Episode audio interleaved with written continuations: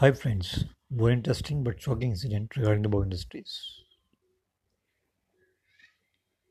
Nightingale of India, Queen of Melody,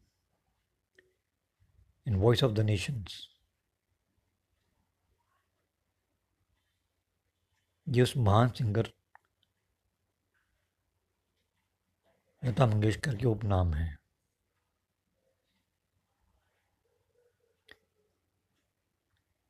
लेकिन क्या आप जानते हैं? जब लता मंगेशकर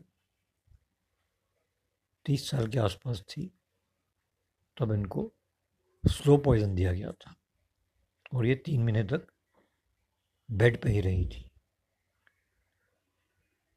उसके कुछ टाइम बाद इनके घर का रसोईया घर छोड़ के चला गया था। Thank you